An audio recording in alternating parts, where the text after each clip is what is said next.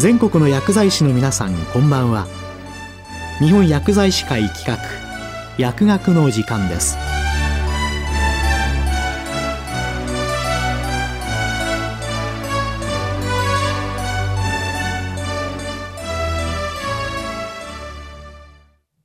今日は痛みを訴える患者の禁煙について。独協医科大学麻酔科学主任教授山口茂樹さんにお話いただきます。皆さんこんにちは。独協医科大学麻酔科学講座の山口茂樹です。私は30年以上にわたって痛みの診療に従事してきました。今日は痛みを訴える患者さんの喫煙についてお話をさせていただきます。喫煙は肺がん、喉頭がんをはじめとする多くのがんや心筋梗塞、脳卒中などの循環器疾患、慢性閉塞性肺疾患、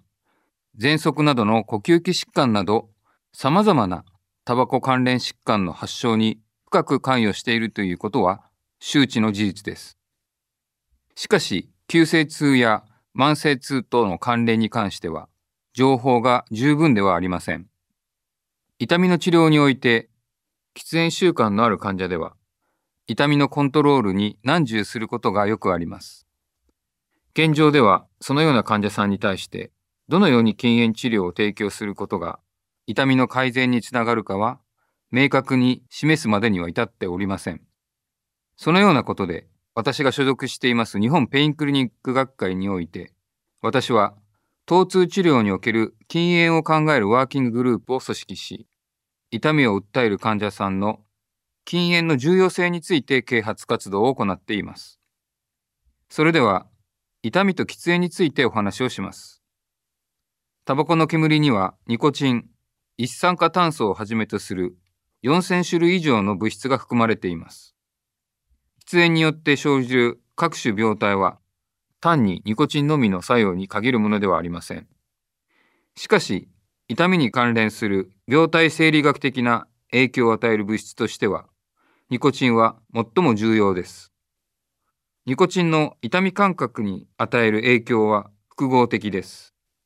ニコチンは動物実験などにより短期効果としては急性の鎮痛作用を発揮することが知られています。この鎮痛作用は、中枢や末梢におけるニコチンアセチルコリン受容体を介したもので、ノルアドレナリン、内因性オピオイド、ドパミンなどの放出を促し、加工性、疼痛抑制系の不活化や、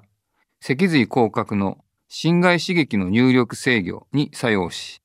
鎮痛作用を発揮すると考えられています。しかし、長期的にニコチンが作用すると、ニコチン、アセチルコリン受容体の脱感作や、神経の過疎的変化から耐性が生じて、同等の鎮痛効果を持たせるために、より多くのニコチンが必要になっていきます。実は、ニコチンの血中濃度の低下速度は速く、慢性的な投与下では、直接の鎮痛作用より、ニコチンの大薬症状とニコチンアセチルコリン受容体の脱感作に伴う痛みへの感受性の上昇が前面に出るため、痛みを強く訴えるようになります。このニコチンの長期暴露による痛みの感受性の上昇については、動物実験で証明されています。私たちは痛みに対する禁煙の影響について、このように考えています。まずは喫煙の急性の影響についてです。喫煙すると数秒から10秒程度で脳内のニコチン濃度が急激に上昇し、ニコチンが中脳腹側被害野にあるニコチンアセチルコリン受容体に結合することによって、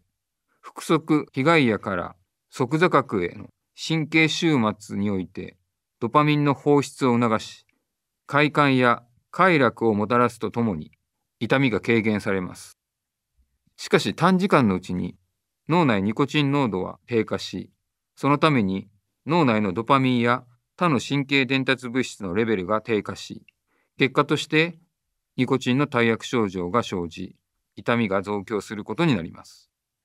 ニコチンの血中濃度の半減期は約30分程度と言われています。ニコチンの大薬症状により、一層タバコを吸いたくなるわけです。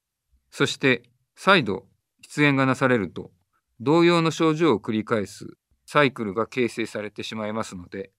ニコチンの大薬症状と痛みの増悪の悪循環に陥ることになります。次に、喫煙の慢性の影響についてです。慢性的な喫煙は骨粗鬆症、椎間板変性、骨や総症治癒障害などの身体的ダメージをきたし、ギャバ、ガンマアミノ酸の分泌を低下させ、ニコチン、アセチルコリン受容体が脱感作、抑うつ傾向をもたらすことによって直接的に慢性疼痛を悪化させます。また、喫煙の合間に生じるニコチンの大薬症状は慢性疼痛をさらに悪化させます。痛みの悪化に伴う負の効果によって抑うつ傾向を悪化し、さらに慢性疼痛を悪化させるという痛みの悪循環に陥るわけです。喫煙は痛みを有する患者にどのような関連があるのでしょうか次のようなエビデンスが出ています。喫煙者では非喫煙者に比べて慢性疼痛の頻度が高く、痛みの強度が強い。喫煙によって心外受容性疼痛、神経障害性疼痛、心理社会的な痛みのすべてが悪化する。喫煙者では急性痛が慢性化しやすい。喫煙者では痛みに伴う随伴症状、例えば気分障害、抑うつ感、睡眠障害などが増悪し、日常生活動作 ADL と社会生活が障害されやすくなるなどのことが言われています。また、喫煙は骨粗鬆症、椎間板変性を引き起こし、その結果として骨折や腰痛に関連する痛みを自覚することにつながってしまうことも指摘されています。術後痛のコントロール不良因子として喫煙があるため、術前早い時期から禁煙を行うことが強く推奨されています。そして興味深いことが指摘されています。喫煙はがんの発症リスクを高めるだけではなく、がん患者さんの自覚する痛みに対しても悪影響を及ぼします。がん診断後も喫煙を継続すると、がんに関連する痛みは増強する。喫煙者は、がん手術後の医療用マイクの必要量が多く、術後痛が慢性化しやすい。喫煙は、化学療法誘発性末梢神経障害の有病率を上昇させる。喫煙は、がんに対する放射線治療の副作用に伴う痛みを増強させる。進行がん患者において、喫煙者は非喫煙者よりも痛みが強く、より高容量の医療用マイクが必要である、などのことが指摘されています。また、喫煙者は非喫煙者と比べて、医療用用マイクの使用障害、いわゆる乱用、依存のリスクが高いという報告もあります。そして喫煙に関しては、受動喫煙や加熱式タバコでも同様のことが考えられています。受動喫煙では、受動喫煙は術後痛を増強させる。受動喫煙によって慢性疼痛の発症が増える。受動喫煙は椎間板の変性を増強し、腰痛を悪化させる。妊娠中の受動喫煙によって出生時が知覚過敏になるなど様々なことが分かっています。加熱式タバコはニコチンを含むことからニコチン摂取が痛みの増強の本質であると考えれば、加熱式タバコも紙タバコと同様に扱う必要があるはずです。次に、痛みの治療への喫煙の影響について考えてみたいと思います。喫煙者では、痛みに対する神経ブロックなどのインターベンション治療の成績が悪くなるとされています。喫煙者は学際的な痛み治療の成績、社会復帰の割合が低いとされています。喫煙者では短時間の喫煙の中断で痛みの増悪が起きるため、疼痛治療の障壁となることが言われています。また、喫煙者では服薬アドヒアランスが不良となりやすく、痛みの緩和に使用する薬が増える傾向にあるとされています。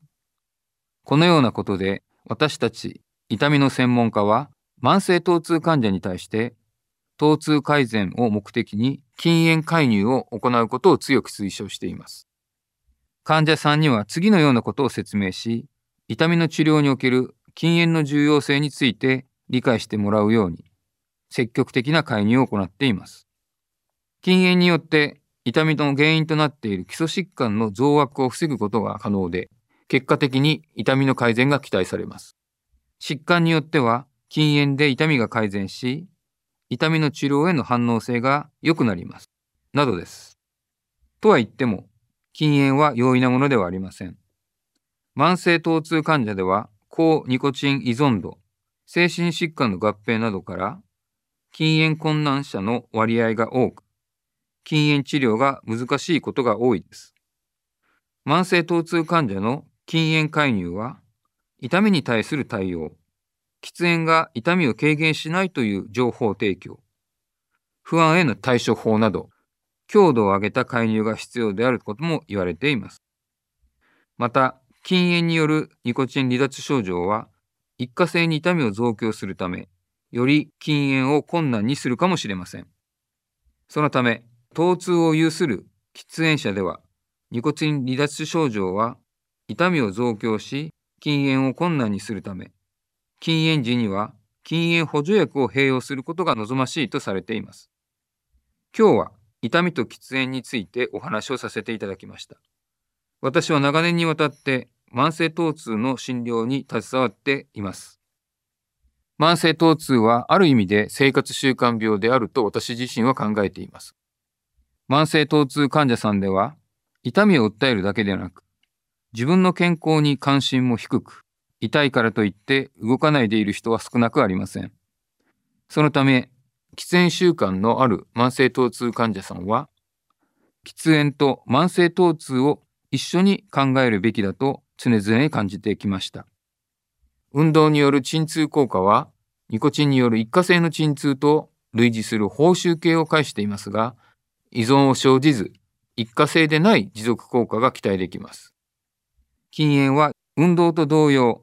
疾患活動性や身体活動性、QOL を改善することができます。運動不足や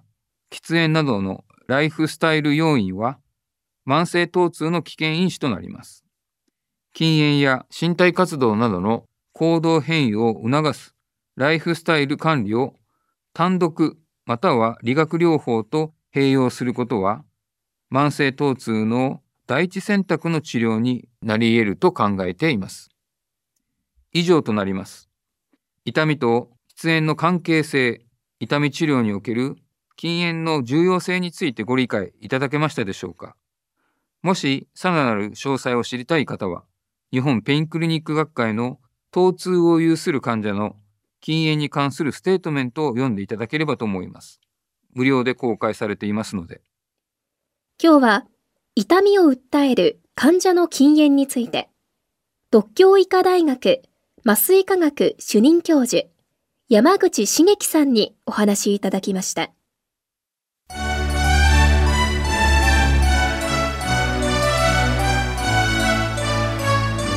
日本薬剤師会企画薬学の時間を終わります